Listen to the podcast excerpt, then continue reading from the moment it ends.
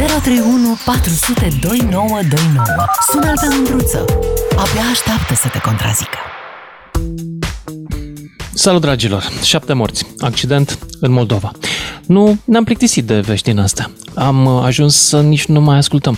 Morți, accident, șosea, ceva obișnuit. Ceva normal în România. două mii de oameni pe an, cam așa, cam pe acolo suntem. Am reușit să mai reducem un pic în ultimul deceniu, eram undeva la două mii șase sute - două mii șapte sute, dar nu știm dacă pentru că suntem mai puțini sau pentru că acum am condus mai bine sau pentru că au murit aia care conduceau prost sau pentru că au murit și niște nevinovați între timp. Știm doar că avem mai mulți morți pe cap de locuitor în România decât orice altă țară europeană din Uniunea Europeană. Suntem recordme. Stăm cel mai bine în domeniul ăsta. Și acum vreau să vă întreb astăzi de ce. E de la drum sau e de la șoferi? Pentru că sunt unii care zic n-avem drumuri și de-aia conducem prost. E ca și cum aș spune n-am făcut școală și de-aia nu înțeleg nimic. Păi trebuia să fi făcut școală? Da, dar pe de altă parte faptul că nu înțeleg nimic nu-mi dă dreptul să iau carnet, de exemplu. Faptul că nu am un caracter calm și relaxat înseamnă că, cum să vă spun, trebuie să iau și eu carnet și să mă comport pe șosea ca un dement. E o problemă, dar începem să discutăm de la partea de drumuri. Pentru că, na, e o chestie cu care Moldova, pe bună dreptate, vine și se plânge din când în când la București. Cătălin Urtoi e unul dintre cei care vin și se plâng. Salut, Cătălin! Bună ziua! Ți-am dat mesaj și mi-ai zis că erai la Ministerul Transporturilor chiar astăzi. Chiar acum am ieșit, chiar acum am ieșit, sunt pe drum, mă duc spre hotel unde am cazarea. Ce, ce făceați acolo? Ce discutați? Uh, discutăm exact problema uh, autostrăzilor, problema proiectelor din Moldova, problema acestui program P N R R care vrem să ne ajute, să ajute România până la urmă. Noi îl considerăm că nu are un plan, un așa zis plan Marshall. Ce să vă zic? Discutăm, discutăm. Că se încearcă, se încearcă soluții, pentru că situația nu e deloc ușoară. Astăzi s-a discutat poate mai puțin, pentru că și evenimentul de dimineață ne-a cam strâns pe toți în spate, așa cum se spune. Mai ales, eu vă spun sincer, eu sunt unul oarecum indirect implicat, pentru că soția mea este medic și gândiți-vă că zilnic face acest drum, pleacă dimineața la șapte din Iași, ca să ajungă la Roma, la Spitalul Municipal din Roma, și îl face zilnic. Deci vă dați seama, când vezi așa ceva... Wow. Valeu. Da. Da, exact, exact. Chiar astăzi am vorbit cu ea dimineață, eu am venit cu trenul azi noapte și mi-a spus că aseara, având mai multe, am stat până, până la ora șapte, am avut program, fiindcă ești pe secție COVID acum, a trebuit să rămână în Roma peste noapte. Deci nu, nu, nu e simplu deloc și puneai mai devreme, pot să spun așa. Da, puneai mai devreme că, asta. Nu știu, se aude că eu sunt pe drum.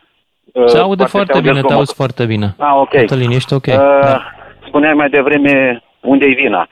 Păi eu zic că eu, până la urmă, e o vină comună și a lipsei, într-adevăr, a infrastructurii, pentru că, într-adevăr, infrastructura poate să te ajute, poate să prevină astfel de evenimente, dar este, într-adevăr, și o, o lipsă de educație rutiera noastră. Asta e clar. Deci, eu vă dau un singur exemplu. Acest drum de N douăzeci și opt, pe care îl cunosc foarte bine, mm-hmm. drum național, el a fost realizat undeva prin anii, finalizat prin anii două mii, dacă nu mă înșel, și toată lumea are senzația că e la un drum cu două benzi pe sens, dar nu este așa. Da, așa e. Deci noi nu suntem educați cu acest drum, în primul rând, cum trebuie să circulăm pe el. De foarte multe ori și mie mi se întâmplă și soției să fim împinși din spate, tu circulând corect pe banda uh, normală de, de sens pe care trebuie să circuli, și mulți te împing din spate spunându-ți să te dai pe banda din dreapta, dar banda din dreapta este doar o simplă bandă, să zic, eu i-aș spune tehnică, în momentul în care trebuie să oprești sau să mergi pe ea când ai niște probleme. N-ai loc deci, să uh, întotdeauna de două mașini, fără să depășească exact, axul drumului. Exact, exact. De, de aceea și axul drumului pe anumite zone are, spre exemplu, acea linie neîntreruptă, adică să poți depăși pe banda cealaltă din sens opus. Dar sunt zone, cum este și cea unde a fost accidentul de ieri, se vede foarte bine pe filmare, este acolo o zonă undeva, e și o curbă, e după o zonă de vale, adică unde se... În fine, ideea care este, oricâte măsuri s-ar lua preventiv, să zic așa, dacă noi nu suntem educați, nu ne educăm rutier, în primul rând, degeaba. Degeaba, ține în primul rând de educație, asta e clar. Apropo de treaba asta, mi-aduc aminte că s-a discutat ca acest drum să fie organizat după un model suedez. Modelul da, suedez este. este e împărțit în trei și da. câțiva kilometri se merge pe un sens, are două benzi și pe celălalt una singură, exact. fără posibilitatea de depășire. Și după aia invers. Da. Sunt, da, sunt acele separatoare, unele de două tipuri, separatoare din beton sau separatoare elastice. Uh, de ce nu a continuat proiectul ăsta? Că am văzut că pe o bucățică mică spre București funcționează. Da, da, așa este. Am mers și eu pe acea bucățică care spuneți. Păi chiar astăzi am discutat problema asta, am atins-o chiar și cu, că am avut întâlnire, de două ori m-am întâlnit cu domnul ministru pe problemele noastre și chiar am pus, am ridicat această problemă inclusiv colegii de la C N A I R. Și se lucrează, se lucrează la acest lucru. Asta pot să vă spun că se lucrează. Problema e că eu trebuie să dau o veste proastă, în primul rând, celor din Moldova. Și celor... Ia dă-ne, nu vom a, avea autostrăzi mai devreme de două mii douăzeci. Deci, vestea este următoarea și trebuie să, ne, să înțelegem. Mai devreme de două mii douăzeci și șase, noi nu vom circula pe autostrăzi. Clar asta. Deci ce facem? Continuăm să ne omorâm? Adică aici, de asta spun că trebuie să apelăm la educația asta rutieră. Da. Și autostrăzile, repet, nu vor rezolva problemele. În fond avem accidente grave și pe autostradă. Se moare pe autostradă exact, în România. Exact, Acolo ce exact. mai zici? Exact. Păi, boss, mă grăbeam că trebuia să dau două sute, când dacă mi-am cumpărat mașină de patru sute de cai, nu pot să merg cu viteză mică. Bun, lăsăm deoparte teribiliștii, pentru că până la urmă e vârsta, am trecut majoritatea prin treaba asta, dar, repet, pleacă de la educație, dacă... Pentru că vedeți că de multe ori în accidentele astea nu sunt, nu, doar teribil, nu sunt neapărat teribiliștii. O anumită, spun, o anumită persoană, anumiți, o anumită vârstă. Tinerii, să zic așa. În special, vedeți, pe cum sunt mulți, din păcate, chiar șoferi profesioniști. Da. Deci, e tragic ce s-a întâmplat. Eu, nu știu, condoleanțe familiilor, vă spun. Azi nu prea am avut așa, nici eu, și chiar vă spun cu sinceritate, nici în minister oamenii nu prea erau, mai ales, s-a vorbit foarte mult astăzi. Chiar peste tot, când ne mergeam prin birou și la tehnic, la C N A I R și la... Foarte, foarte mult s-a vorbit de evenimentul de astăzi. Dar vorbim și rămânem cu vorbitul. Din păcate. Care o să fie gata păcate. prima? Autostrada până la București sau autostrada peste munți? După estimarea uh, ta. Nu, prima, prima va fi clar gata până la Pașcani. Cele patru tronsoane care acum sunt într-un stadiu avansat, două de, unul deja la sfârșitul lunii februarie vom cunoaște pe uh, tronsonul de la Ploiești până la Buzău, vom cunoaște constructorii. Tot până la sfârșitul februarie pe tronsonul celălalt de la Buzău până la Focșani vom, va, va începe, se va deschide, se va ridica pe SICAP și vom avea licitația pentru constructori. Și celelalte două tronsoane care au mai rămas de la Focșani la Bacău și Bacău-Pașcani, unul va fi, cel de până la Bacău va fi undeva în, la mijlocul anului, licitația pentru constructori, iar ultimul tronson care e ceva mai în urmă, până la Pașcani, vom avea licitația undeva până la sfârșitul anului, acestui an. Și bineînțeles avem pe A opt o încercare timidă, dar e bine că se întâmplă, cu acele capete care sunt anunțate tot prin P N R R. Aici e puțin mai dificilă problema acum că există un blocaj, un blocaj care, din păcate, e preluat, că asta este, dar trebuie rezolvat. Trebuie rezolvat pentru că până la sfârșitul anului și aici trebuie să avem licitație de execuție pe, Miercurea, pe Târgu Mureș, Miercurea Nirajului, respectiv dincolo de munți spre Moldova, Leghin până la Mostea. Sunt în total cincizeci și nouă de kilometri aici de, de drum de pe A opt. Adică s-ar sparge, cum se spune, gheața pe A opt. Cătălin Urtoi, mulțumesc foarte mult pentru intervenția ta în emisiune. Dragilor, discutăm despre astăzi despre, nu neapărat despre accidentul de azi, el e mai degrabă scânteia care a prins ideea acestei emisiuni, pentru că eu am și eu o plângere și plângerea mea nu e numai a mea, e plângerea celor care merg de foarte multe ori corect la adresa celor care nu o fac. Întrebarea de astăzi este cine e de vină pentru numărul enorm de accidente ucigașe din România față de multe alte țări care au șosele cam la fel de dezvoltate ca ale noastre. Chiar la fel. Uh, șoferul e problema sau e problema drumul sau lipsa lui? zero trei unu patru sute douăzeci și nouă douăzeci și nouă, cine vrea să participe la dezbatere. Tiberiu din București e primul. Salut, Tiberiu! Salut, salut! Nu mă lua tare că sunt nou, n-am, n-am mai făcut așa ceva în viața. Nu, no, dar ai auzit că, te iau, că eu iau tare lumea aici la emisiune, așa s-a dus vestea? Așa am auzit, de când Aha. m-am mutat okay. la București. E foarte bine, că e bine că oamenii să-mi știe de frică. Bun, să continuăm. Sunt ok, sunt ok, sunt nice. Zi-mi. Uh, în primul rând, nu cred că noi ca oameni suntem neapărat mai diferiți ca suedezii, ca nemții, ca alte nații. Cred că infrastructura ne lipsește ca și transport în comun. Noi nu știm să mergem cu transportul în comun. Nu știm să... Nu avem trenuri inter-orașe, nu avem autobuze care să plece regulat inter-orașe. Și asta creează o oboseală și o nervozitate la volan. Dar asta creează, de fapt, în ce-mi descrii tu, niște scuze ca să nu ne comportăm corect. Uh, pot fi luate și ca și scuze, dar uh, pot și motiva accidentele astea care se întâmplă din ce în ce mai des. Eu da. consider că o persoană... Tu conduci ok? Eu... Îi dai tare, îi dai talpă din când în când sau? Da. da. Îi dai. Pentru sănătatea mașinii, în primul rând. E bun asta. Am, mi-aduc aminte de, de... Auzi, am avut un coleg în presă, foarte fan de o marcă din asta care începe cu B. Și zice, dom'le, eu n-am nicio vină, dom'le, dar mașina asta are, are pe dracu în ea. Știi cum? Pedala trage de picior în jos, nu eu apăs.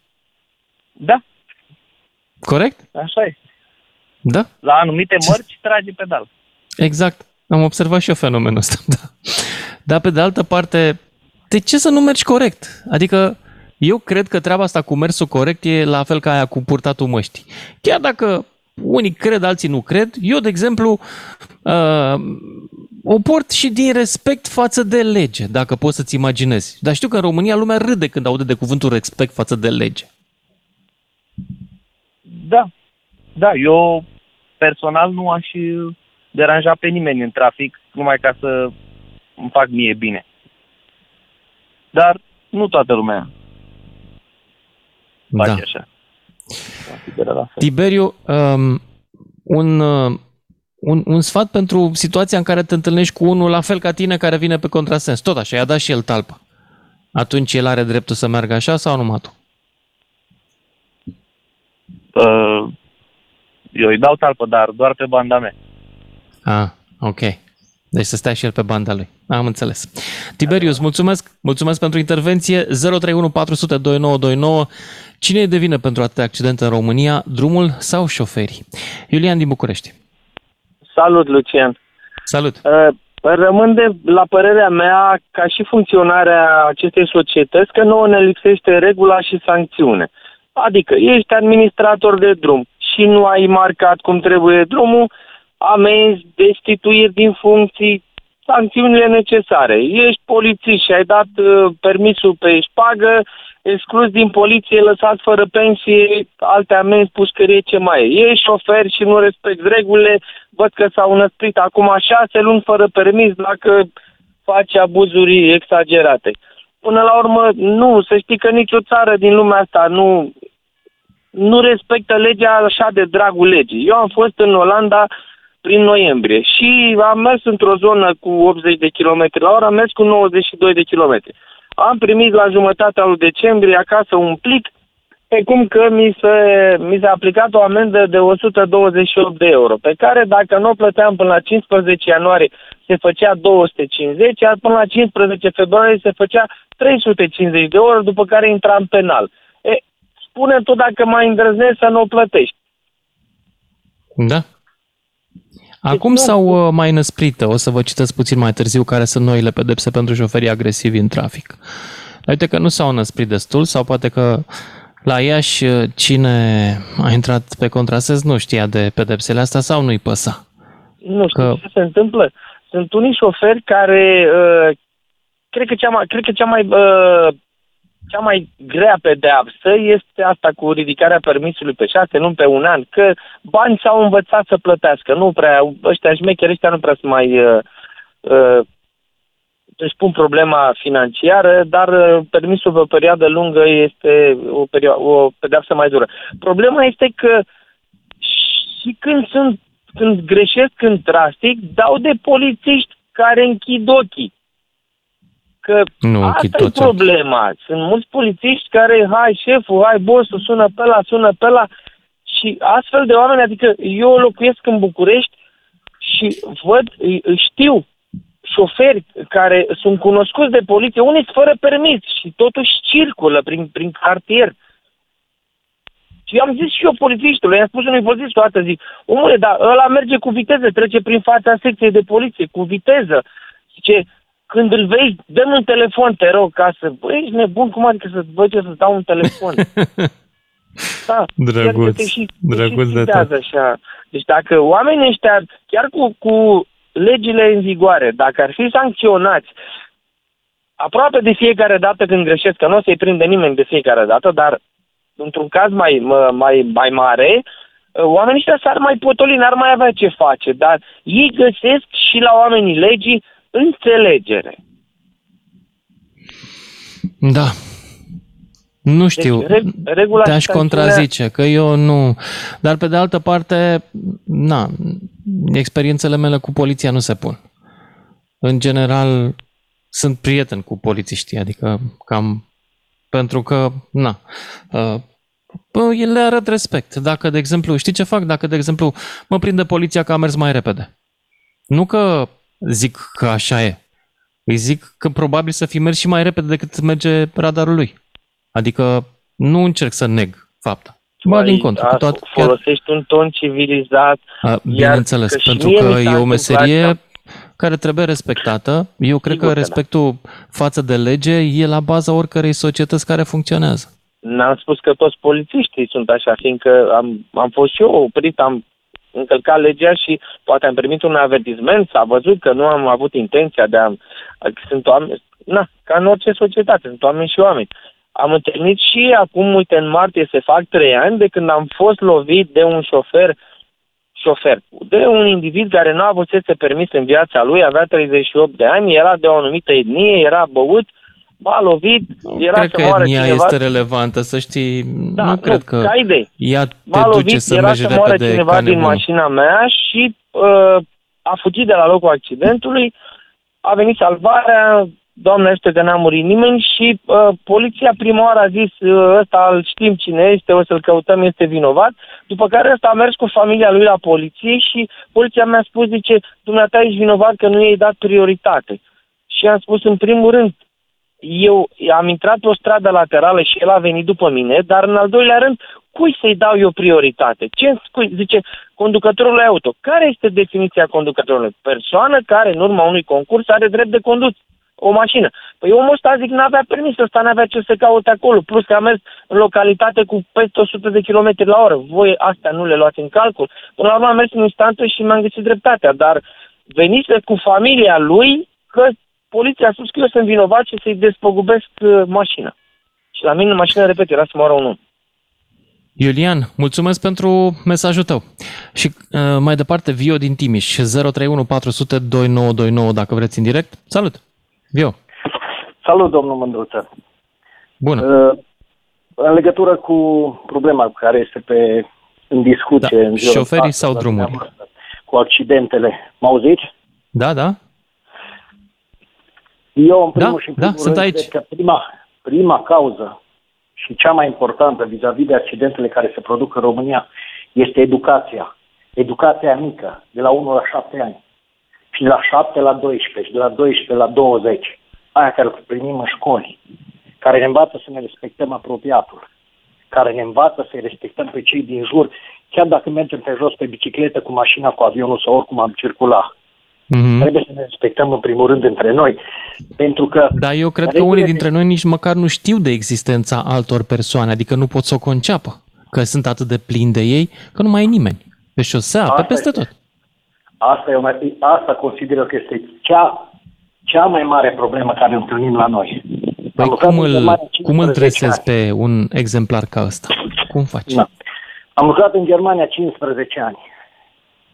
În cincisprezece ani de lucru în Germania am circulat foarte mulți kilometri cu mașina, serviciul mă cerea. Uh-huh. N-am avut nicio amendă, n-am avut nicio problemă, niciodată nu m-a oprit poliția în trafic, n-am avut nicio amendă de parcare, absolut nimic, dacă vă vine să-l credeți. Într-adevăr, lucrurile sunt trasate foarte bine acolo, circulație foarte, dar lumea este foarte respectoasă în trafic. Ți-e rușine uh-huh. să calci pe cineva pe bătături sau să treci, să, să te bagi agresiv în trafic, ți-e rușine de ceilalți, pentru că ei sunt foarte calți și sunt foarte la locul lor. Bineînțeles că există și acolo teribiliști, ca peste tot, dar da. Sunt foarte puțini și îți detectați, îți găsiți și imediat stopați. Nu se mai întâmplă evenimente. Când s-a întâmplat un eveniment și la ei se întâmplă accidente, adevărat, și au autostrăzi care nu se pot compara cu țara noastră. Dar educația aia, aia mică, de la unu la șapte ani, prima, cea de la șapte la optsprezece ani cu școlile. Da, eu zic că cel mai bine educația se susțină cu amenzi după. Adică e bună cartea, dar e bună și suferința. Nu știu, ca la circ. Îi dai tigrului și un pic de... sau ce dai?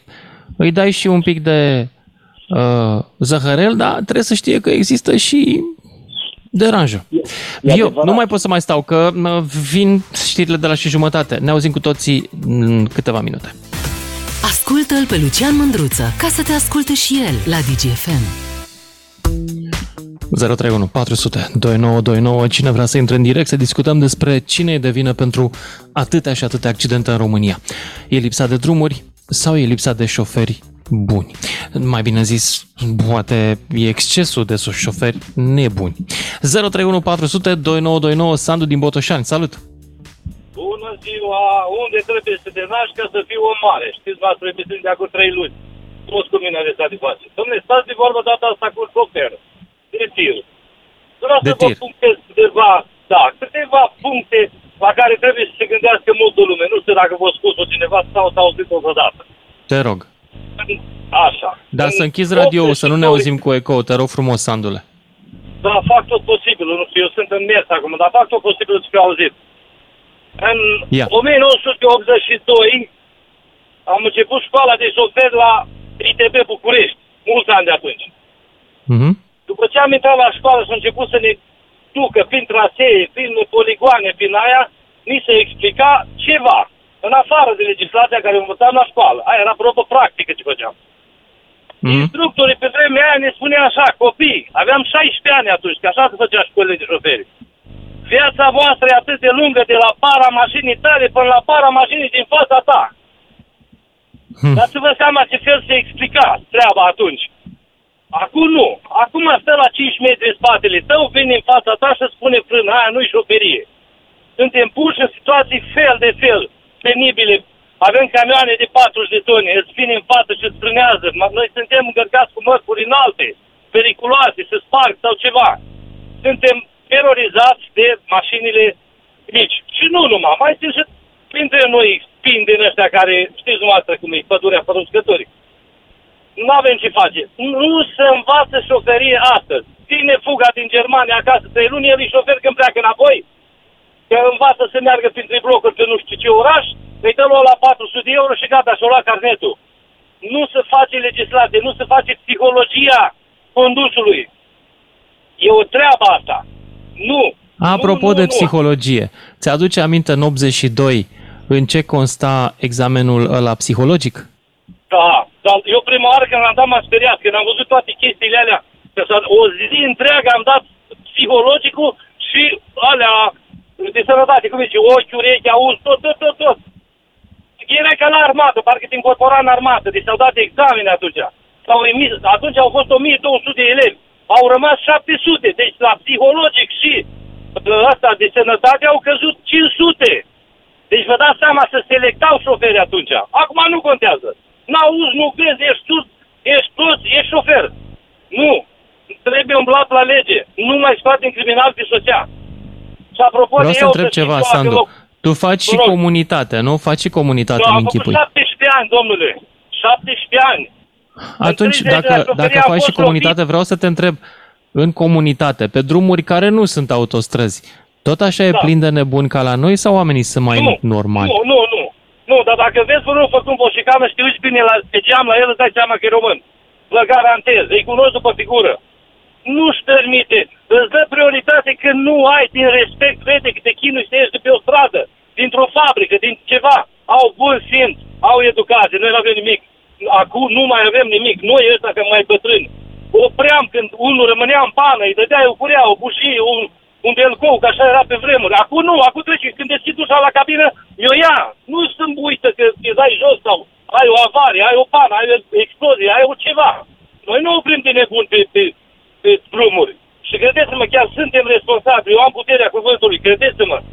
Mi-e frică de mine, mi- merg zi și noapte, când conduc noaptea, când ziua, sunt atent. Când văd o trece de beton de la trei sute de metri, eu reduc, dar urmez că trece pe stânga mea și copiii vin de la școală, el trece pe trece, Dumnezeu, se grăbește. Măi, ai carnetul de tot, mă. La ăștia care au băut, eu nu le-aș mai da carnet niciodată, că n-a va mai bea, se va mai droga, nu-i legea bună. Radicală, nu există, nu sunt... Sunt niște modificări în lege și o să povestim puțin mai târziu despre ele, dar într-adevăr am, e posibil ca nici ele să nu fie destul. Și mai e o chestie, da. Cu eu optzeci și cinci ăla că locuiesc pe zonele, sociala nu că-i făcută prost, atâția bani au avut Ilescu pe vremea și atât au făcut-o, că dacă mai făcea cu un metru mai larg, era bună. Să pună separatoare, domnule. Ori de plastic, ori de beton, orice o fi. Sunt treceri de beton unde nu-și luminate noaptea, te trezești pe treceri de beton cu tirul. Păi, omule, pun eu lumină, mă, pune-mă un buton, pune un de-asta inteligent, cum se cheamă, că afară așa sunt, de-astea semafoare inteligente. Apasă copilul pe buton, în cincisprezece secunde îi se schimbă semaforul și trece liniștit. Nu, acum să-și plăpate cu partea noastră copiii și tremură de frică, trec tirurile, trec B M W-urile, trec... Omule, nu-i. Și mai sunt multe, la cât am eu cap acum să vă spun, nu, nu, nu-mi vin pe, pe moment, nu. Și să se facă ceva cu optzeci și cinci, e optzeci și cinci ăla, e periculos tare. Mai e, uitați, în Franța și în Spania, la Vila Franca, de exemplu, e un semafor într-o comună, unu. Dacă vii cu viteză mai mare de patru sute de kilometri, tine de la jumătate de kilometru te ia, îți ține stop până ajungi tu la el să doar să verde. Sunt inteligente, nu costă mult, nu se vrea. Indolență, cine ajunge sus la conducere acolo, au treaba lor, n-au treaba noastră. Nu se gândește la siguranță. Cetățeanul nu se gândește la nimic. Pun miniștri, da. fel de fel de astea în funcții care apar n-au de transportul, apar n-au de circulație. Pui tu ministru la, la, la interne civil, dar ce știe el, mă? În general, sunt atâția oameni care au ajuns cu carte, învață până la cincizeci de ani oamenii aia.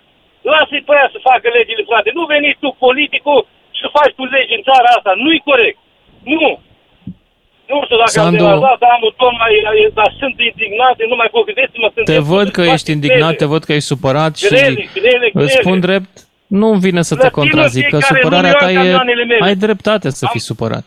Dar să vă spun, și cum mi-a spus la fel, am dreptate, nu pot să-i contrazic. Domnule, plătim în fiecare lună șase milioane, eu am camioanele mele. Eu vin dintr-un loc, acum unde a stat două zile, că n-am putut să intru într-o curte. Că era zăpadă, la Cavnic, eu de acolo vin. Era zăpadă. Mm-hmm. Am stat două zile, am dat cu lopată, m-am dus în cu cu lopată, cu lanțuri, cu tot, n-am putut ieși. Nu a venit nimeni să dea cu o lamă, nu a venit, e scurte de prostule. La ce ți-am dat banii, mă? Mă, tu mai jecmănit, măi, statule. E adevărat sau nu? Nu suntem ascultați, nu, nu se bagă în seamă, n-are treabă, toată lumea e pe treaba lui, să-i meargă leafa, să-i meargă funcția, să-i meargă afacerile. Asta e treaba. Vom muri pe rând, așa, prin șosele, credeți-mă. Ne trezăm în locuri nemarcate, te trezești cu parapet pe mijlocul șoselei, băi, de la o sută cincizeci de metri măcar, semnalizează o groapă, zi, lucrări, pune ceva, pune un semafor intermitent. Nu, sunt lucrări lăsate de izbeliște, ne trezim în ele, noaptea. Nu, gardurile de pe mari în autostrăzilor și a șoselelor mari principale trebuie puse, sunt animale care trec, de la unești mi-a spart farurile, farul la mașină și colțul, cine mi-au plătit? Nimeni, o căprioară, noaptea, pâști. Pune-i măcar, mă, animalul să-ți ia în pădurea lui acolo, nu merge pscotea. Asta e. Am vrut să Sandule, zic, îți mulțumesc, îți mulțumesc pentru intervenția ta. Ce să zic? Ăsta e, ai dreptate. Hai să mergem și mai departe însă. Hai să mai auzim și pe alții. Întrebarea pe care, cu care am început emisiunea este cine-i de vină pentru atâția morți pe șosele? Să fie drumul, de care ne tot plângem că nu-i destul, sau să mai fie și omul care... nu știe să conducă sau nu vrea să conducă cu respect pentru ceilalți. Ovidiu din Alba. Bună seara, domnul Mândruță. Bună. În primul rând, condolențe familiilor care au pierdut pe cineva drag în accidentul care s-a întâmplat. Răspuns, șofer profesionist de la optsprezece ani, am patruzeci și cinci de ani. Chiar acum am întors printr-o cursă de, de pe extern. Și în afară se circulă, cu viteză se circulă așa, dar au fost tot, totuși s-au disciplinat prin amenzi, domnul Mândruță. Eu, ca șofer mm-hmm. profesionist, acum trei ani, nu veneam amenziile din Franța, de exemplu de la Radar. Circulam pe restricțiile patruzeci sau de cincizeci cu optzeci și n-aveam nicio problemă, că suntem români, știți? Da. Dar după trei ani, de acum trei ani de zile, ne vin amenziile acasă. Ne-am civilizat. Lege regulamentară. Deci asta și în România, doar cu amenzi și doar obligați ca să le plătească. Pentru că știu persoane care au amenzi în România de poate sute de milioane. Și nu, nu le plătesc, nu-i forțează statul să plătească amenziile. Tot ce a spus colegul dinaintea mea, antevorbitorul, să știți că e totul un adevăr tot ce a, a, a spus dânsul. Deci pe cum se circulă în România și mai ales drumul acela spre Urziceni, care mulți, mulți îl consideră un drum cu trei benzi sau drumul, e un drum expres, care are o bandă de urgență, atât. Omoară mai mulți oameni decât, decât drumurile... La oră, da. Nu plicează, toți mă canțonează, mă înjură să mă trag pe banda de urgență să treacă ei, că sunt grăbiți. Asta am observat că e o scuză foarte frecventă. Păi, eu nu respect legea pentru că n-avem drumuri. Și pentru că n-avem drumuri, eu am o licență să nu respect legea. Cam asta e ideea la mulți.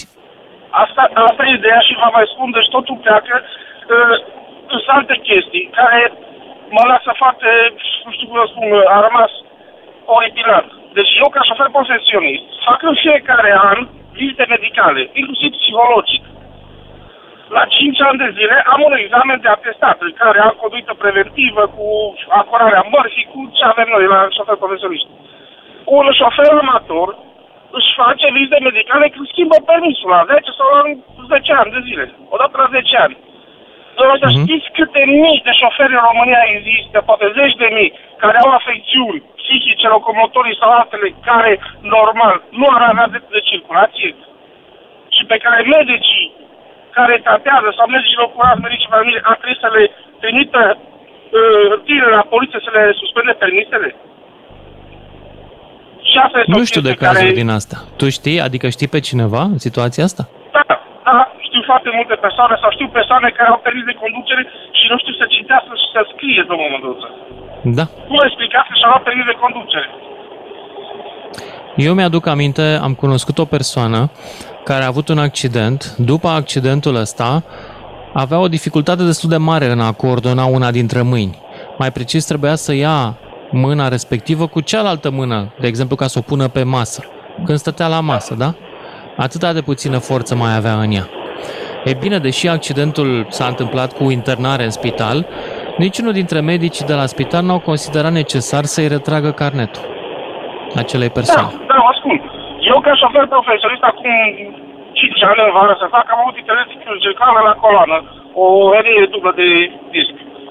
Dar eu, după operație, medicul mi-a spus, o lună nu ai voie să urci la volan, nici la mașină mică.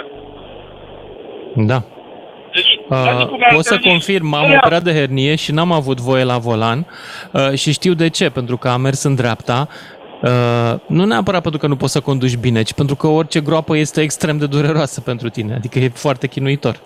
Da, absolut dar chinuitor. Nici reacțiile da. Nu le mai ai, am avut eu piciorul drept afectat, nu aveam reacțiile de, de la mișcare pe de piciorul de la acerație la frână sau invers.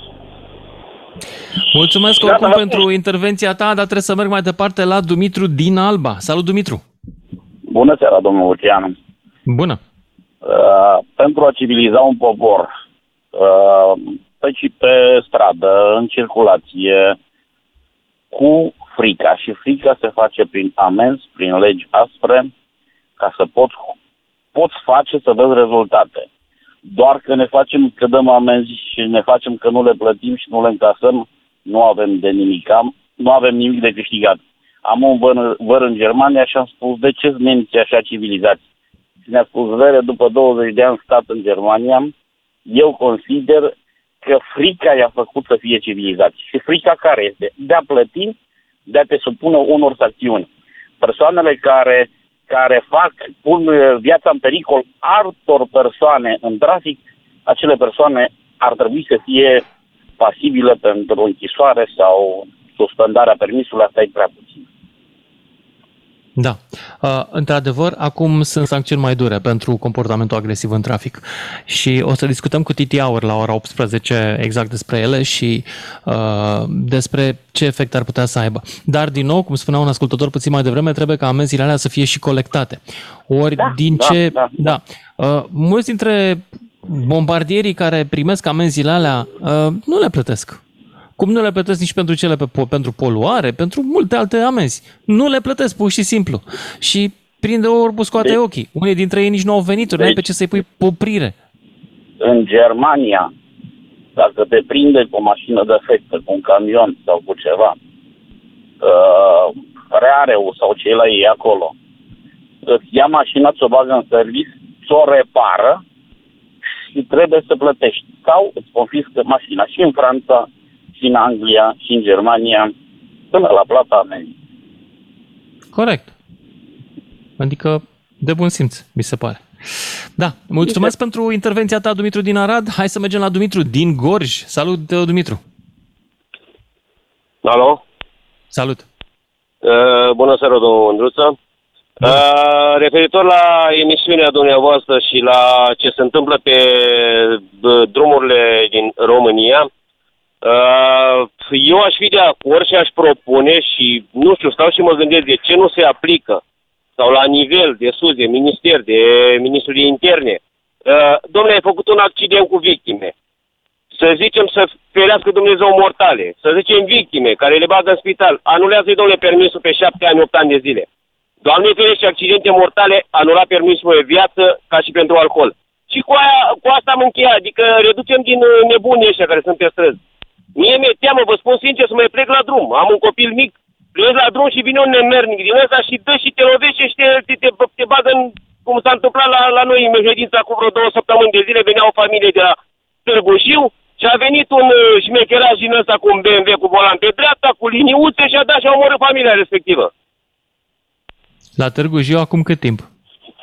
Acum două săptămâni nu s-a întâmplat în drum spre Severin, la Cocorova. Îngrozitor. Și știrea asta da, nu a ajuns nicăieri. Pă... N-am auzit de ea. Da, dar nu, este, este și prin presă a fost. Veneau oamenii, veneau de la Târgu Jiu, familia și fetița a la Timișoara în stare gravă și băiatul tot la fel, băiețașul tot la fel, avea un băiaș o bată. Știi? Și cocalarul respectiv ce a pățit? Cocalarul păi, a, păț- a scăpat? Respectiv, am înțeles, am înțeles că, mă rog, nu știu, accidentat, dar se întâmplă ca o mașină puternice și la ei nu se întâmplă nimic, se întâmplă la oameni nevinovați. Eu da. vă spun sincer, mi-e și teamă să plec la drum în ziua de astăzi, mai ales noaptea, evit să plec noaptea. Adică niște legi care să-i stopeze, adică să elimine lucrurile rele din viața noastră, adică oamenii ăștia care sunt conștienți. Ai făcut un accident mortal, anulat permisul pe toată viața, pușcărie zece ani. Clar. Da. Um, sunt, uh, apropo de treaba asta, uite, de exemplu, depășire, da? Nerespectarea regulilor la depășire. Uh, modificările sunt de la cinci sute optzeci de lei la șapte sute douăzeci și cinci și de la opt sute la o mie o sută.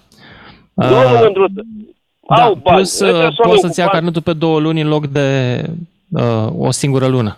Sau, uh, dacă s-a produs și un accident, s-a mărit uh, un pic amenda de la opt sute la o mie o sută sau de la o mie trei sute la două mii nouă sute. Aici s-a mărit un pic mai sever. Dar tot așa, uh, sancțiunea, uh, suspendarea e până la nouăzeci de zile.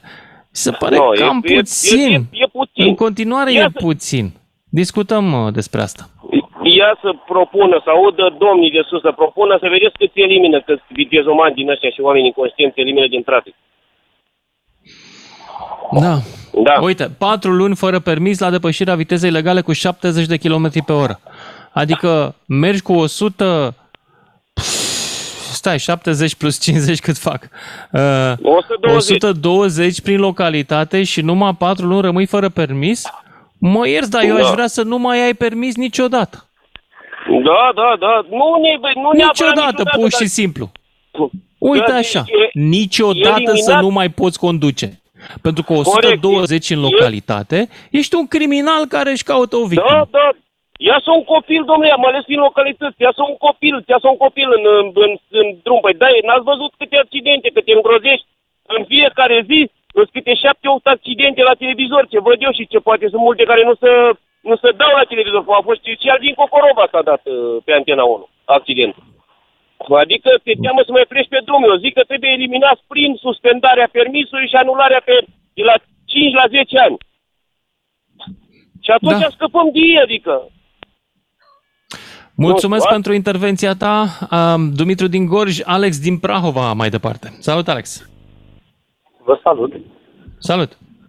În legătură cu drumurile, nu știu ce să zic, sunt multe drumuri care sunt neiluminate și nemarcate, din păcate. Au și ei vina lor, din punctul acesta de vedere, și... Da, da, ești pe un drum neiluminat și nemarcat când ești în localitate și mergi cu cincizeci, e altfel decât atunci când mergi cu nouăzeci. Da, bineînțeles, așa este. Am zis că se împarte vina. Acum e și vina șoferilor.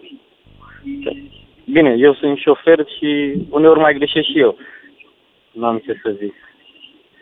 Da. Dar uh, drumurile, în mod normal, din păcate, de fapt, sunt foarte proaste în România. Sunt și mulți șoferi care se urcă beți și drogați la volan. În principiu, ai văzut-o pe aia cu... Nu mai știu cine era. Era unul uh, ca, pe care l-au prins... Uh, cred că în Teleorman, în Alexandria, un polițist din Alexandria, nu cred că mai e polițist între timp, pe care l-au prins la, dro- la volan, drogat, uh, luase, furase mașina unui curier uh, și polițistul mai era în timpul liber și diacon. Perfect, adică mi s-a părut că nu există asemenea știre. Ei bine, exista, era adevărat. Da. Uh, da Alex, măcar recunoști că mai greșești și tu, că în rest sunt, e plină da, de da, oameni perfecți în România. Toți greșim. Arătați-mi un șofer, să zică un singur șofer, nu din România, din toată lumea, să zică, frate, n-am greșit niciodată la volan. Nu are cum. Are cum. Titi Aur intră la ora șase în direct la noi la emisiune. Ia sunt chiar sunt curios, poate că el n-a greșit niciodată. De exemplu, dacă poliția prinde pe un șofer beat și a făcut și accident, din punctul meu de vedere, acel șofer ar trebui nu doar să-l mai conducă niciodată, ar trebui să facă și cel puțin un an de pușcărie. Da. Alex din Prahova, mulțumesc, trebuie să ne oprim aici, ne auzim cu toții după fix. zero trei unu patru zero zero doi nouă doi nouă. Toată România vorbește cu Mândruță la D G F M. Salut, dragilor! Nu închideți radioul, deși știu că știrile astea am ajuns să ne plictisească în România. Șapte morți pe un drum de lângă Iași, șapte morți într-un accident care, sigur, spun unii, putea fi prevenit dacă aveam drumuri mai bune. Iar alții spun că putea fi prevenit dacă șoferii circulau mai bine. Mai atenți la ceilalți, mai cu grijă, mai încet, evident. Cine-i de vină pentru atâția morți, mai mulți decât oricare altă țară europeană pe șosele, două mii în fiecare an, un număr uriaș de oameni care își pierd viața când puteau cu doar o mai puțină, câțiva gram, câteva grame în, în minus de apăsare pe pedala de accelerație, poate că trăiau și acum. Sau puțin mai multă atenție. Despre asta vorbim azi, vă aștept să sunați la zero trei unu patru zero zero doi nouă doi nouă, dar începem cu Titi Aur, pentru că trebuie să-i adresez și lui întrebarea asta, echivalentă cu uh, ce a fost mai întâi, oul sau găina. Ce a fost mai întâi, Titi? Lipsa de drumuri sau lipsa de bun simț la șoferi? Uh, salut, Lucian! Uh, salut! Ce pot să spun? În primul rând, în locul în care s-a întâmplat accidentul de dimineață, vorbim de o șosea asfaltată corect, largă, cu, chiar cu o bandă suplimentară, uh, era uscat, în afară de faptul că era noapte, că era dimineața la ora în care, la care nu se iluminase afară, uh, practic toate condițiile erau ideale pentru a conduce în siguranță. În, mm-hmm. schimb, în schimb, riscul asumat de unii șoferi, și dacă este să fiu dur și deși va suna urât, eu pot să spun că se întâmplă prea puține astfel de accidente raportat la cum se circulă. Atât de multe uh, gesturi asumate, depășiri... Aha, deci știm să ne și ferim. Contra... Okay. Uh, da, da dar, dar din păcate se circulă foarte, foarte prost cu riscuri asumate și aș veni cu câteva întrebări. Sau cu... Și la una o să încerc Spune. și răspunsul imediat. Prima întrebare cu răspuns cu tot este următoarea. Ce credeți că ar fi spus șoferul care a greșit astăzi sau șoferii care au greșit, dacă au greșit amândoi, nu știu să spun care a fost vinovatul, Ce credeți că ar fi spus dacă i-am fi oprit sau i-ar fi oprit cineva cu două, trei minute înainte de a se întâmpla și le-ar fi spus, aveți grijă că puteți să pățiți, că se poate întâmpla, că puteți face o nenorocire, aveți grijă cum circulați? Și din tot eu cu răspunsul. Păi știm ce ar fi spus, ar fi, ar fi spus că nu mi se întâmplă tocmai mie. Exact, și știu și conduc de mult timp și de zece ani și de douăzeci sau de când conduce fiecare, nu știu. Deci, practic, ar fi spus, hai domnule, lasă-mă cu teoria asta, că nu mi se întâmplă tocmai mie. Următoarea întrebare. Când șoferii respectivi, cel vinovat în mod special, dar și celălalt, au trecut prima dată cel puțin printr-un curs de protecție a muncii, ca să nu spun printr-un curs de conducere defensivă? Și iarăși o să vină răspunsul, probabil niciodată de când au luat permisul de conducere. Da, dar sunt convins că sunt undeva niște hârtii pe care scrie că ei au trecut fictiv, sigur, la poate chiuvetă, da, poate prin asta. Nu. Cred că nici, nici hârtiile nu prea se mai fac, dar efectiv să facă anumite reguli de protecție a muncii la condusul mașinii, să-l tragă cineva de mână, să-i spună, vezi că se poate întâmpla, vezi că dacă ți-asumi, vezi că uite ce, să se prezinte măcar un filmuleț, ca să nu spun că să mai facă și lucruri practice de situații limite, ca să fie acel scuturat un pic, vezi că ce se poate întâmpla. Și a treia întrebare, ce face societatea pentru asta? Pentru că dacă toți doar vorbim și nu facem nimic, doar punem, eu știu, în prim plan, uite ce se întâmplă și nu facem nimic, iarăși nu putem să ne așteptăm decât din când în când din... avem câte șapte morți. Că am avut la Bacău acum un an sau doi când am avut, acum al șapte, dar avem în fiecare zi cinci morți, avem în fiecare zi douăzeci și cinci de răniți grav și avem în fiecare zi șaptezeci optzeci de răniți ușor. Practic un război permanent și sânge pe șosea. Eu cred acum, în continuare, că educația trebuie să fie pe primul plan, trebuie să se ia măsuri să învățăm și la școala de șoferi, dar și ulterior să se facă tot felul de programe de pregătire. Cred că trebuie campanii bine gândite prin care să se transmită mesajul care să te cutremure, dar care să te sperie, dacă pot să spun, că uite ce poți să pățești. Pentru că dacă ne uităm la ce s-a întâmplat astăzi, șapte persoane tinere, că nu erau oameni de nouăzeci și cinci la o sută de ani care au murit și acolo ar fi fost tragedia asemănătoare, dar șapte persoane tinere care au de întreținut familii, care trebuiau să producă, care aveau viața înainte, sau au murit, li s-a curmat viața într-o fracțiune de secundă, indiferent, vinovați, nevinovați, nu mai contează, tragedia este la fel de mare. Că juridic unul răspunde, că unul dă despăgubiri, că ce se întâmplă nu mai contează. Deci trebuie făcut ceva, că întrebarea e până când murim pe șosea așa, până când suntem expuși la acest pericol și până când vom, ne vom deplasa printre inconștienți. Titi, ai văzut noile prevederi care măresc amenziile și uh, timpul de, de petrecut fără carnet? Ai văzut deciziile de anul ăsta, nu? Am văzut. Din punctul meu de vedere sunt binevenite, deși sunt unii care comentează că nu, domnule, doar prin amenzi nu facem. De acord, doar prin amenzi sau prin sancțiuni mari nu facem. Pentru că doar pentru teribiliști, pentru cei zece la cincisprezece la sută din șoferii care își asumă foarte asumat și foarte conștient acest gen de a conduce riscant, amenzile sau sancțiunile pot fi eficiente. Pentru cei care greșesc din când în când sau care nici măcar nu-și dau seama că greșesc, ei cred că conduc corect, pentru ei oricât de mare ar fi sancțiunea, nu-i va opri. Dar pentru astfel de șoferi care își asumă astfel de riscuri, întrebarea e așa. Dacă ar fi făcut o depășire sau ce s-a întâmplat, sau a mers cu viteza, derapat, nu știu exact ce s-a întâmplat, dar dacă, ar fi fost, nu, dacă nu s-ar fi întâmplat această nenorocire și ar fi amendat unul doar pentru că ar fi putut să o producă, cam ce pedeapsă trebuia să-i dai pentru că ar fi putut să producă o astfel de, de, de nenorocire până la urmă de crimă?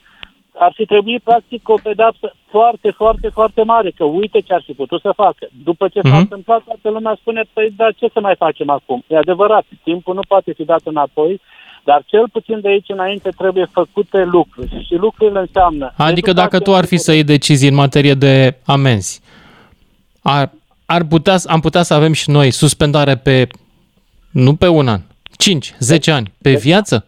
Acum câteva zile am prezentat un documentar făcut în Suedia, cu uite ce se întâmplă la ei, treizeci de minute, am avut și conferință de presă și am prezentat acest documentar și acolo sancțiunile sunt așa. În primii doi ani de zile, dacă ai făcut accident din vina ta, indiferent, ai zdiriat mașina puțin, ai lovit mașina, ți se anulează permisul, pentru că, dacă e din vina ta, pentru că nu aveai voie să faci în primii doi ani. Dacă faci tot felul de fapte pe urmă, se anulează permisul foarte ușor, se confiscă mașina, se dau ani de închisoare doar pentru posibilitatea de a fi... Pentru ce se confiscă mașina? Adică care sunt situațiile în care rămâi fără ea? Pentru că mașina, foarte simplu, dacă te prinde pe tine cu A K M-ul pe stradă acum, ți-l confiscă sau nu? Da. Ți-l confiscă. Ei, evident, mai, mai bagă și la închisoare. Devine, mașina da. devine armă când exagerezi. Adică dacă depășești cu mai mult de o sută de kilometri viteza legală într-un loc, în localitate mergi cu o sută cincizeci și unu de kilometri pe oră, atunci înseamnă că ai folosit mașina, sau mașina devenea armă, pentru că scăpată de sub control producea crime. Intra în casa omului, intra pe trotuar, intra mm-hmm. pe contrasens. Adică ai greșit cu douăzeci de kilometri pe oră, te amendezi. Incredibil. Ai trecut cu peste cincizeci, îți suspend permisul, ai trecut cu peste o sută, îți confisci și mașina. Pe lângă faptul că te anulezi permisul, eventual judecătorul, dacă se repetă fapta, îți dă și ani de închisoare. De ce? Pentru că devii periculos, pentru că, și bineînțeles asta, după ce te-a suspendat, te-a anulat, ai reluat și iar faci asta, atunci judecătorul spune, mă tare la închisoare pentru că ești deja periculos. Este ca și cum ai lua A K M-ul și ai trage așa undeva și zici, poate nu lovesc pe nimeni, da? Exact același lucru. Se consideră, și asta nu e doar în Suedia, este și în Olanda, și în Belgia, sunt țări care după o anumită viteză sau după un anumit gest se confiscă mașina. De exemplu, în Suedia, mașina... Păi hai să începem să confiscăm și noi mașinile. Uite, schimb întrebarea asta. Ar trebui să confiscăm mașina celor care o transformă în armă? Care, de exemplu, merg, nu știu, cu peste șaptezeci de kilometri pe oră în oraș. La hai noi... cu peste o sută, să zic. A, cu peste... Nu cu... chiar. Trebuie găsit o limită de aia de... Hai să zic, o sută treizeci de kilometri pe oră în oraș?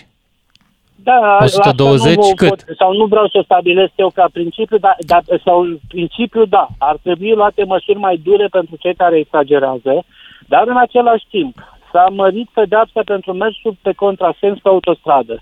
Lucru care este normal și în regulă pentru cel care merge intenționat. Vezi cazul de astă vară pe autostradă când s-au întors ăia și am intrat în istoria Europei ca fiind singurii care mergem pe contrasens.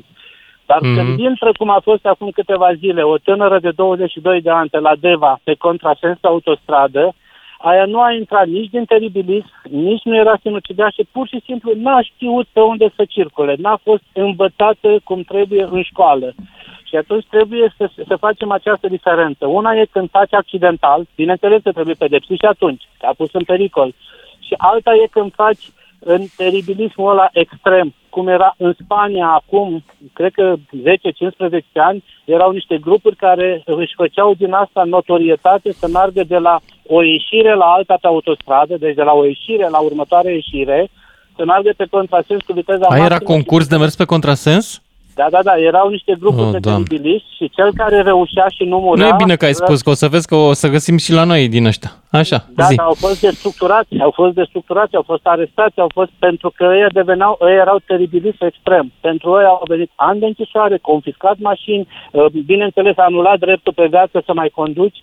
Deci ăla este extremul. Alții fac că s-au plictisit și s-au întors și ăia trebuie pedepsiți. Iar când e din greșeală că a intrat un bătrânel sau un tânăr că n-a știut, ăla n-a fost învățat. Și atunci pe unii educăm, pe alții sancționăm normal, pe alții îi împușcăm cu ghilimele de rigoare, în sensul de pedeapsă maximă. E, aici trebuie practic o politică coerentă a statului român, pentru că într-adevăr suntem țara numărul unu la a victime la sânge pe șosea și până acum nu s-a făcut nimic. Acum au început, sunt câteva lucruri care s-au făcut, s-au făcut câțiva pași. Nu e suficient, trebuie cât mai repede luate măsuri coerente în sensul de, încă o dată, educație, pe urmă repetată educația și la un moment dat partea de pedeapsă, de coerciție pentru cei care nu vor sau care consideră că lor nu li se poate întâmpla și ei pot să facă orice. Aș putea face pariu, Titi, că niciodată la noi nu o să se confiște mașina pentru mers repede, teribilism. Aș putea nu să jur.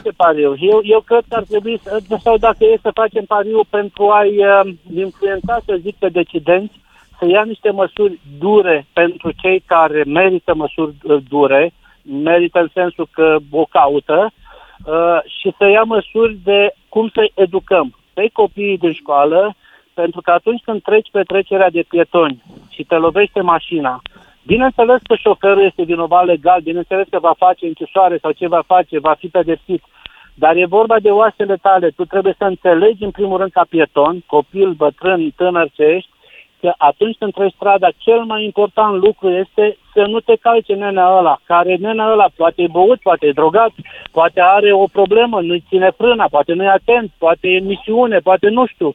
Primul lucru cel mai important este să nu te calce nenea ăla și pe urmă să fii petrecere de peton, să fie verde. Nu te de acord, trebuie să te păzești și tu, cu toții. Titi, îți mulțumesc pentru intervenția ta. Titi Aur a fost, doamnelor și domnilor. Mă întorc la întrebarea mea și la telefonul cu voi, zero trei unu patru sute douăzeci și nouă douăzeci și nouă. Ce a fost mai întâi? Lipsa de drumuri sau lipsa de bun simț al șoferului, a șoferului? De ce avem atâția morți pe șosele în România? Ia să vedem și da, și întrebarea numărul doi, cum ar fi să confiscăm mașina celui care o folosește ca armă? Ca armă, când spun ca armă, mă refer la o viteză la care, în mod clar, dacă iese ceva în cale, omoară. Aia e o armă. Și atunci, n-ar fi mai bine să-i o luăm ca data viitoare să nu omoare pe nimeni, să omoare pe cineva cu tramvaiul, dacă poate. zero trei unu patru sute douăzeci și nouă douăzeci și nouă. Ovidiu, ești în direct. Bună seara, domnul Lucian Unducios. Sunt șofer de Bună. camion pe comunitate, ca majoritatea șoferilor și uh, da, mă deranjează foarte mult situația rutieră din România și accidente și toate. Care e diferența dintre șoferul obișnuit din România și ăla din, să zicem, începând din Austria încolo? Uh, o mai mare calmitate. Șoferii sunt mult mai calmi în afară. De Bine, ce oare? Care e român, se vede și în afară. Mm-hmm. În afară nu prea se vede, dar când intră în țară, în România, cu toate că mașina e din altă țară, din Austria sau Marea Britanie, se observă că e român. Mm-hmm. Cred Îl că simți. Un lucru greșit a fost atunci când justiția română a decis să nu mai ia în calcul uh, uh, camerele de bord de pe mașini. Dar nu că a decis că să nu le mai ia în calcul. A fost o propunere că... ca ele să fie luate în calcul și s-a respins. Nu au fost niciodată. Da. da. Păi, ok, dar cu în alte țări se, sunt. Se putea stabili mai ușor, da. Cu camerele acelea se putea stabili mai ușor cine a fost de vină. Da. Mm-hmm. Dar pe de altă parte, la... sunt țări în care poți să te duci cu camera aia să arăți poliției și poliția să dea amendă doar pe baza camerei? Da, da. Peste da. tot. Și în Franța, și în Olanda, și în Belgia. Dacă ai avut o cameră pusă pe bord și s-a întâmplat ceva și ai avut filmat, i-ai arătat-o.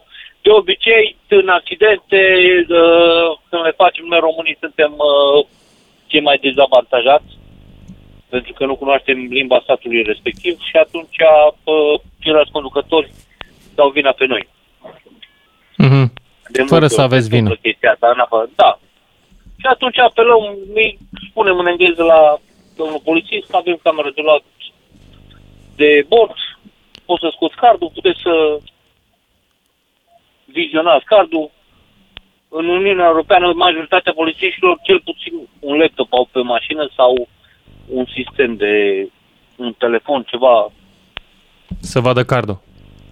Da. Dar tu ai fi de acord să se confiște o mașină care e folosită atât de periculos încât poate să omoare oameni? De exemplu, o sută treizeci la oră în localitate.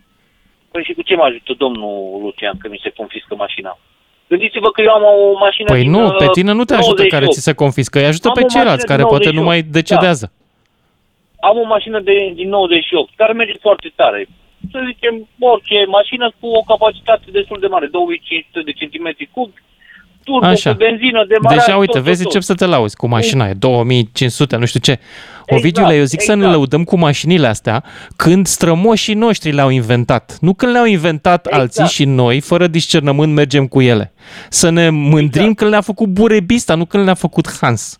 Știi ce zic? Nu are, da, nu are importanța asta. Dar așa. Mașina e evaluată la o sumă de o mie cinci sute de euro. A, zici că nu contează dacă o confiscă pe aia. Păi, și, păi nu știu că poate îl prinde, eu, poate îl arde un pic, așa, poate îl deranjează un pic. Da, e posibil să-l deranjeze puțin. Dar peste trei luni de zile când își ia permisul înapoi și nu mai își poate lua mașina, își poate cumpăra o altă mașină, de exemplu. Păi. Și da, dacă îl prinde la loc, eu ia și pe aia. Adică eu cred că totuși data viitoare nu o să mai fie la fel de lejer cu o sută treizeci da. prin oraș. Eu așa zic. Vedeți totuși dumneavoastră că aici trebuie să avem nevoie de o justiție într-adevăr independentă și nu coruptă, da, cum este cea din România. Deci păi avem, de ce să nu avem? Bună. Eu cred că avem. Păi nu avem, nu avem. Justiția la noi în România și organele de anchetă uh, sunt deplorabile. Eu am încredere că se poate face dreptate, numai să se dea legi suficient de dure. Aș vrea să văd în următorii cinci ani că se pot schimba legile. Bun, Ovidiu, mulțumesc pentru intervenția ta, dar trebuie să mă duc mai departe la Sorin din București. Salut, Sorin! Salut, salut, salut! Bună seara! Salut! Sorin din București. Salut. Uh, referitor la întrebările tale, ce a fost mai întâi, nesimțirea sau drumurile proaste, da, mulți o să zică că au fost uh, drumurile proaste mai întâi, nesimțirea a venit pe parcurs. Mm-hmm. Uh, referitor la a doua întrebare a ta, dacă ar fi bine uh, confiscarea mașinilor, mm, aici nu știu cât de relevant ar fi treaba, pentru că majoritatea mașinilor, cred că mai mult de șaizeci la sută din mașini sunt pe firme, nu sunt pe persoane fizice. Și în cazul acesta s-ar intra într-un conflict imens cu avocați și așa mai departe. Nu asta ar rezolva problema la noi, părerea mea. Ok. Da, dacă a, nu e mașină ala, pe firmă, ma- totuși, dacă e, dacă e firma, de obicei e tot firma lui. Deci, tot acolo suntem. Nu, nu neapărat mulți șoferi teribiliști să se judece el cu firma, să recupereze firma banii de la șoferul teribilist. Uite, ți-am dat o soluție. Ar fi asta și o soluție. Aș mai pune încă două situații, dacă se poate. Ia zi. Una la mână, multe accidente au loc, pentru că foarte mulți șoferi uită o primă lecție învățată la școala de șoferie, și anume că se circulă pe a doua bandă, se depășește, se circulă pe prima bandă și se depășește pe a doua bandă. Foarte mulți merg pe a doua sau a treia bandă, sunt prima bandă liberă și mulți vin cu viteză și încearcă să-i depășească prin dreapta și în momentul acela se produc foarte multe accidente. Mm-hmm. Enorm de multe. Asta o cauză mare rău de tot, o mare problemă. Și cei care merg și pe a doua și pe a treia bandă sunt din toate categoriile. Aici, aici, pe de altă parte, să știi că sunt oameni care merg pe banda aia pentru că lângă trotuar e plin de guri de canal în care chiar poți să-ți distrugi. Deci multe din benzile alea nu sunt folosibile. Poți să-ți drugi roțile, da, da, în ele. Asta nu e o scuză, că de altfel vine. Știu unul că nu e o scuză, dar zic de ce. Da, da, da, Cel puțin la da, mine da, în cartier, eu nu pot să merg pe acolo cu mașina, că mă doare sufletul. Atât de prost e făcut drumul. Da, sunt situații, da, dar sunt foarte multe drumuri care drumul e ok, e foarte bun și lumea chiar și pe atunci, autostradă. Da, nu e nicio scuză. Hai să libănesc chestia asta pe autostradă de multe ori. Am observat, da, evident, și, evident. Și foarte, și foarte multe accidente se produc în chestia asta, că vine un teribilist sau un ăsta mai nervos și vine în curul tău, îți dă flash-uri de aia și la un moment dat se bagă în dreapta și ups, și se produce accidentul. Păi atunci, dacă... Atunci, iartă-mă, dar mie mi se pare că vorbim despre o vină a șoferului, nu mai e de vină drumul. Ei, mi-a să zic, e vina șoferului, da, da, e poate vina amândor la genul de față. Și ăla că nu și-a respectat legul să meargă pe prima bandă, dacă mergi cu o viteză normală, cu o viteză inferioară, nu, nu sunt genul, nu mă înțelege că nu sunt genul la teribelistă, sunt genul de om care merge pe prima bandă. Cea mai cu treizeci la oră în București și cu nouăzeci în afară, genul altă persoană. Mm-hmm. Așa. Dar am întâlnit foarte, foarte mult, am avut, era să intre cineva în mine, pentru că eu mergeam pe prima bandă, a venit pe a doua bandă și lângă mine paralel era unul. Și tot la, am încercat să duc prin dreapta și era să intre mine. S-a întâmplat situația asta. Noroc că s-a evitat la timp. Așa, s-a evitat la timp, dar uite că la Iași nu s-a mai evitat la timp. Discutăm despre, da. Mulțumesc foarte mult, Sorin din București, discutăm despre asta uh, și, și după și jumătate. Pregătiți-vă telefoanele zero trei unu patru sute douăzeci și nouă douăzeci și nouă. Ne auzim! zero trei unu patru sute douăzeci și nouă douăzeci și nouă. Toată România vorbește cu Mândruță la D G F M. Ce a fost mai întâi? Drumul prost sau șoferul, hai să nu fiu așa de rău, neîndemânatic sau pur și simplu câteodată insensibil la ideea că mai sunt și alții pe lângă el. Deci, întrebarea de astăzi e foarte simplă și vine din tragedia de la Iași. Încă una, pe un drum, șapte morți. cine ne scuză, ne scuză întotdeauna faptul că nu ne-am făcut drumuri. Noi nu ne-am făcut, nu, nu ne-au făcut străinii. Abia aștept să aud argumentul ăsta, chiar nu l-am auzit încă până acum. Dom'le, de ce nu stau autostrăzi în România? Că ne-au oprit străinii să le facem. Mă rog, da, trecem de povestea asta și vorbim despre lucruri foarte simple. N-ar trebui poate să fie și mai dur regulamentul rutier, pentru că este situația cea mai dură din Europa. De exemplu, să-ți confiște mașina cu care te prinde mergând cu o sută plus în localitate. o sută treizeci, să zicem. Da, un, da, doar o cifră. Hai să vedem ce zice publicul despre treaba asta. Cine e mai rău, drumul sau șoferul? În România, Florin din București, ia zi tu. Salut, Lucian. Uh, da, cred că ar trebui să fie mai dură legea, dar nu neapărat mai dură cât să se și uh, pună în practică. Adică să fie poliție, să fie controle, să fie radare fixe, să... și în momentul ăla o să vezi cum o să respecte lumea regulile. Vor, nu vor, trebuie să le respecte. Chiar și eu. Toată lumea poate a mai călcat puțin pedala uneori, dar în momentul în care calci pedala trebuie să știi... Bine, nu zic că e un lucru bun, dar în momentul în care calci pedala trebuie să, nu știu, să nu pui în pericol și pe alții. Dacă vrei tu să te duci de nebun, du-te, frate, singur, dar nu deranja și pe alții. Adică eu la un moment dat am mers cu o sută treizeci de la Mare până în București, că am vrut să merg liniștit. Și unde să merg cu o sută treizeci decât pe banda doi, că asta e maxima vitezei de pe autostradă, nu? Că dacă vreau să merg mai încet, mă dădeam pe banda unu. Și nu, uh, nu. Știi, banda pe autostradă, Florin, cred că, nu știu cum ai luat carnetul, dar banda e pentru depășire pe autostradă, nu e pentru mers. Nu, e, e devansare, nu se numește depășire pe autostradă, se numește devansare. Dar da, așa este, ai dreptate, dar în momentul în care vreau să merg relaxat, consider că merg pe banda doi cu viteza maximă admisă pe autostradă. N-ar trebui să mă deranjeze din spate decât poliția și ambulanța și pompierii. Nu e corect? Teoretic, dacă da. Vrei să mă nimeni devanțe, n-ar trebui... Devanțe, într-adevăr, nimeni n-ar trebui să meargă cu viteză mai mare decât a ta, fiindcă e în ilegalitate. Zic. Da. Asta zic. Dacă vrei să mă devansezi, fă, fratele meu, slalom pe unde vrei tu, du-te pe ară pământul. Dar nu deranja lumea cu flash-uri și să vii cu o sută optzeci din spate să te oprești în... Știi? Adică e... E puțin deranjant. Ăla este com- considerat oricum comportament agresiv. Mersul ra- cu viteză mare, flash și mers în spatele mașinii foarte aproape, ăla e considerat crede, comportament agresiv. S-a mărit, din păcate, să... amenda prea puțin, după părerea mea. Credeți că o să-i caute cineva pe aceste persoane sau credeți că o să găsească cineva aceste persoane? Sau credeți că eu, dacă mă duc la poliție... Eu așa păi, sper. Zice... Eu știu polițiști care fac asta deja. Care fac asta, eu știu polițiști.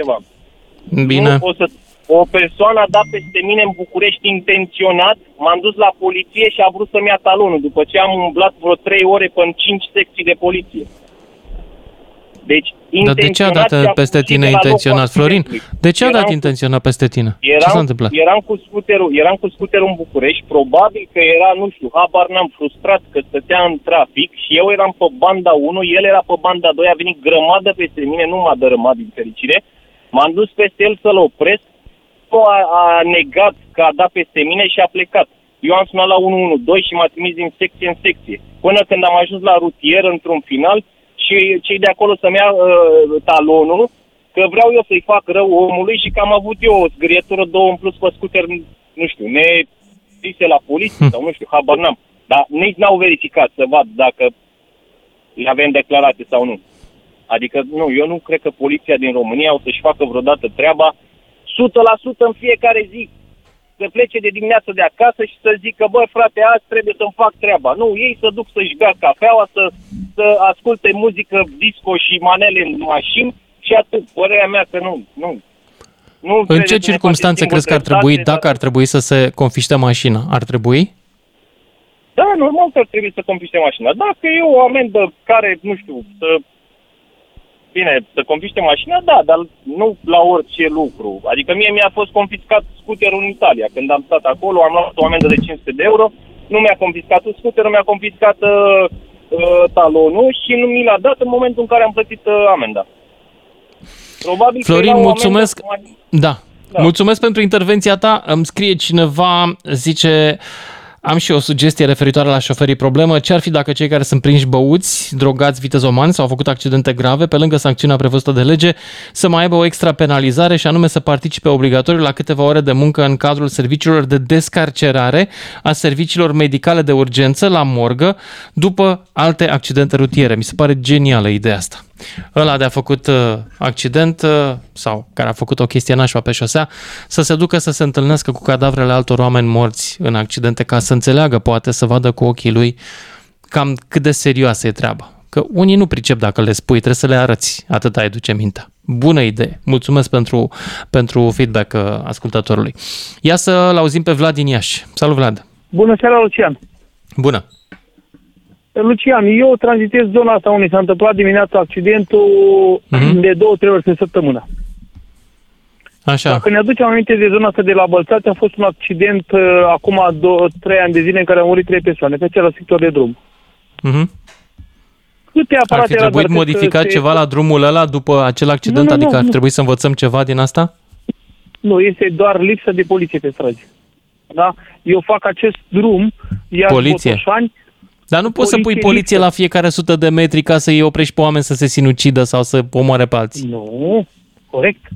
corect. Dar din când în când acolo, pe zonele respective, ar trebui să fie un radar. Nu e. Lipsește cu desăvârșire. Uh, doi, uh, lasă de dorit și calitatea șoferilor. Da? Suntem indisciplinați în trafic. Suntem bizoni uneori. Da? Și aici ar trebui legi mai dure. Da, nu facem un proiect de lege în care spunem că luăm permisul pe, pentru anumite fapte pentru o sută douăzeci de zile și îl putem recupera după treizeci. Nu, pentru da. anumite uh, uh, abateri de la regimul de circulație sau anumite accidente ar trebui să fie uh, acea uh, pedeapsă să fie pedeapsă, da? Dacă prevede o pedeapsă de suspendare de permis pentru nouăzeci de zile pentru neacordare sau pentru neacordare la trecerea de pietone a unui pieton, să fie permisul să stea șoferul nouăzeci de zile pe bară. Așa se vor învăța toți. Și în al treilea rând, eu zic că ar trebui să... Eu cred că ar trebui fie... să, se, să existe și niște pedepse fanion de care să se teamă oamenii. De exemplu, da, cinci da. ani, zece ani de suspendarea permisului. Exact. Și, nu în ultimul rând, lucru pe care l-am uh, zis acum uh, două, o săptămână la uh, un post concurent, la un, uh, o emisiune pe același subiect cu traficul, uh, ar trebui introdus uh, obligativitatea urmării cursurilor de conducere defensivă, atât în, în cadrul școlilor de șoferi, cât și după anumite evenimente. Anumite, după anumite evenimente aprins, după ce ai făcut vreo greșeală pe șosea. Da, da, da. Obligativitate da. de a face un curs de conducere. Eu spun că eu, la rândul meu, ca șofer, conduc de cincisprezece ani, am făcut în cadrul unei firme în care am lucrat un curs de conducere defensivă și spun că m-a ajutat. Și m-a ajutat și acum și le aplic și acum. Nu spun că eu aș fi cel mai exemplar șofer, da? Dar ajută. Și mai ales în cazul în care ai făcut un, un, un eveniment. Da, eu zic înțeleg. Că în cazul, ai fi de acord cu vreo situație? Situații, ai fi de acord de să Iași, se confiște mașina? Eu zic că ar fi pedeapsă mai dură. Eu zic că în primul rând, și în primul rând ar trebui să aplicăm legile care sunt acum. Și după aia să trecem la altele. Ar trebui să aplicăm mai dur legile care sunt acum. Poliția ar trebui să-și facă treaba, da? Mai... mai bine mm-hmm. în ceea ce privește uh, indisciplina în trafic și după aia să aplicăm, să facem alte, să, să uh, gândim alte pedepse. Să aplicăm ce avem acum. Nu aplicăm suficient de bine ce avem acum, da? Te aprins da. cu viteză sau uh, dacă, ok, dacă e o depășire nereglementară sau așa, dar în, uh, în cazul uh, unor uh, uh, infracțiuni, cum ar fi uh, droguri la volan, băutură sau neacordare de prioritate, care sunt foarte periculoase, dar ar trebui să fie niște pedepse mai dure. Permis șase luni să stai pe dreapta. Și atunci vor resimți tot șoferul lucrul ăsta. Dar dacă eu fac o, o, o, o abatere, știu că îmi dă nouăzeci de zile, după treizeci mi-am luat permisul înapoi. Ce s-a rezolvat? Subțire, exact. Pe mine nu mă enervează treaba asta cu amenda, mi-am anulat-o în instanță, dar știi ce mă enervează? Nu mă enervează că poți, pentru că trebuie să poți să ai recurs la o situație în care ești acuzat de ceva. Mă enervează că sunt oameni care știu că sunt vinovați și totuși se duc în instanță să-și recupereze carnetul sau să-și anuleze amenda, deși ei sunt vinovați. Mie mi se pare asta cea mai, cea mai antinațională formă de nesimțire. Și sunt avocați care... O să mă urâți acum. Și pe avocații aceia, nu îi iubesc foarte tare, care client, ajută pe acești oameni, deși sunt vinovați, să-și recupereze bani. De ce? Asta, de ce nu acceptăm că suntem de vină, că e vină? Disciplina noastră ca și șoferi. Am greșit. Să punem capul în jos și să ne tragem pedeapsa și să învățăm din lucrurile astea.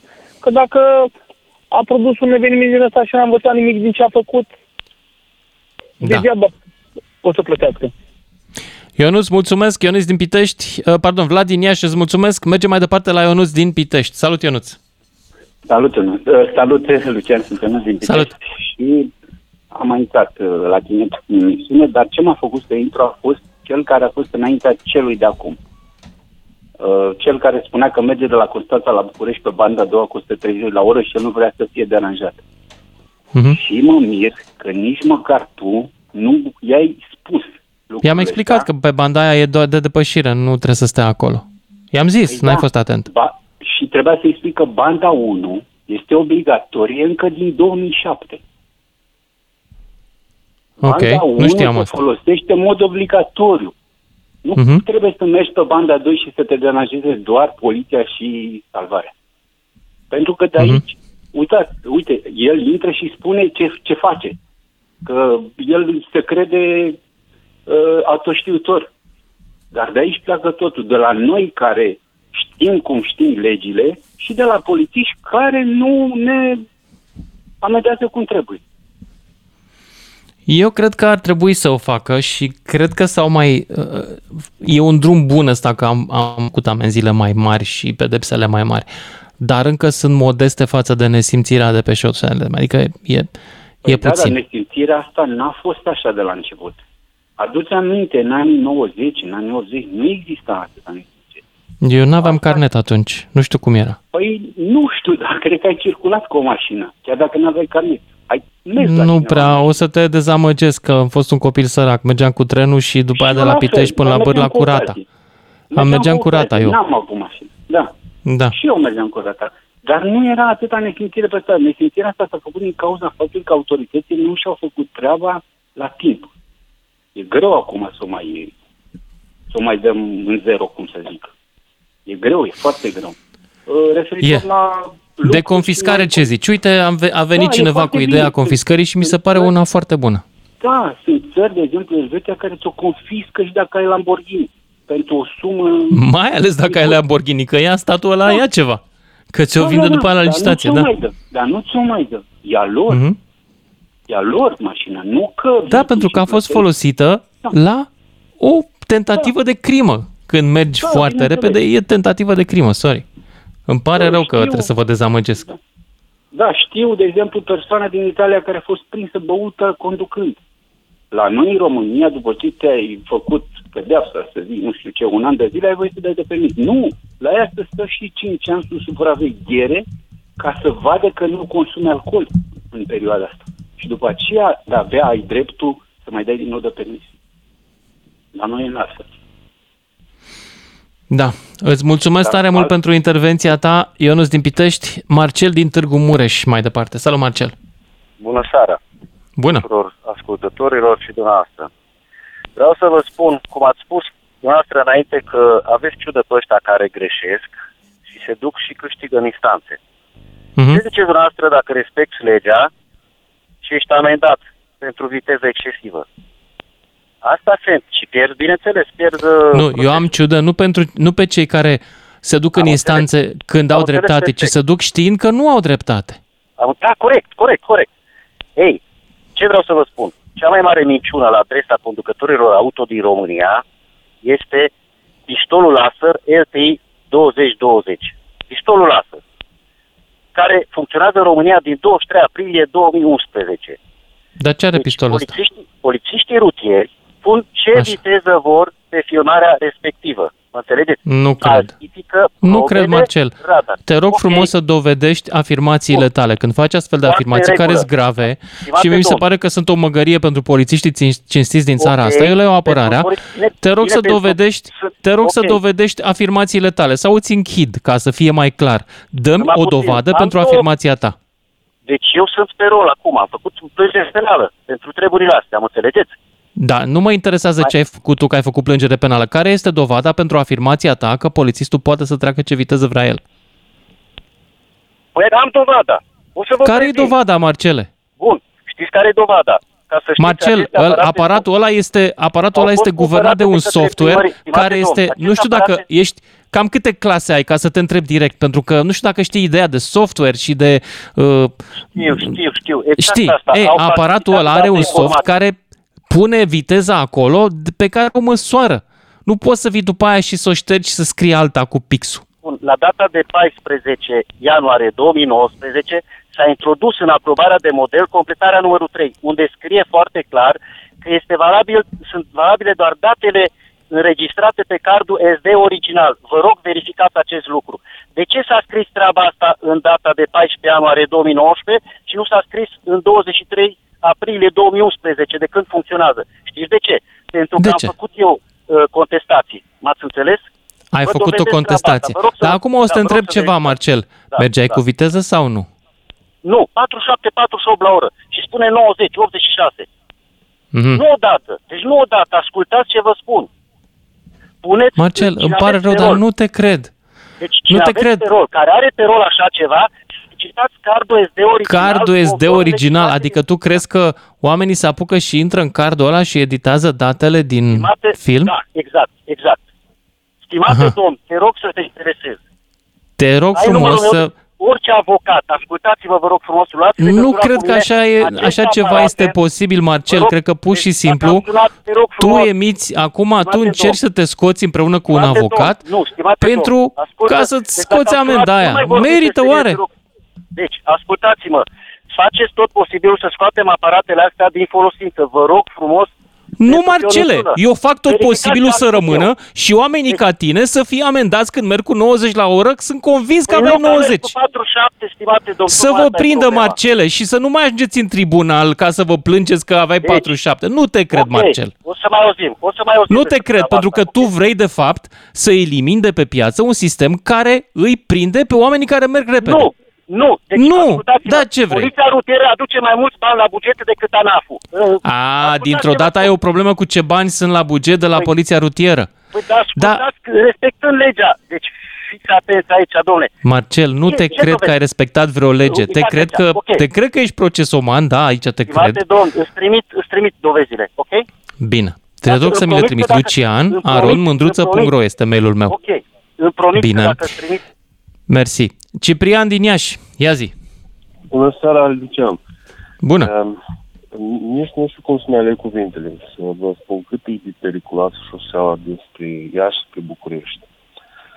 Încep începutul că cine-i divină.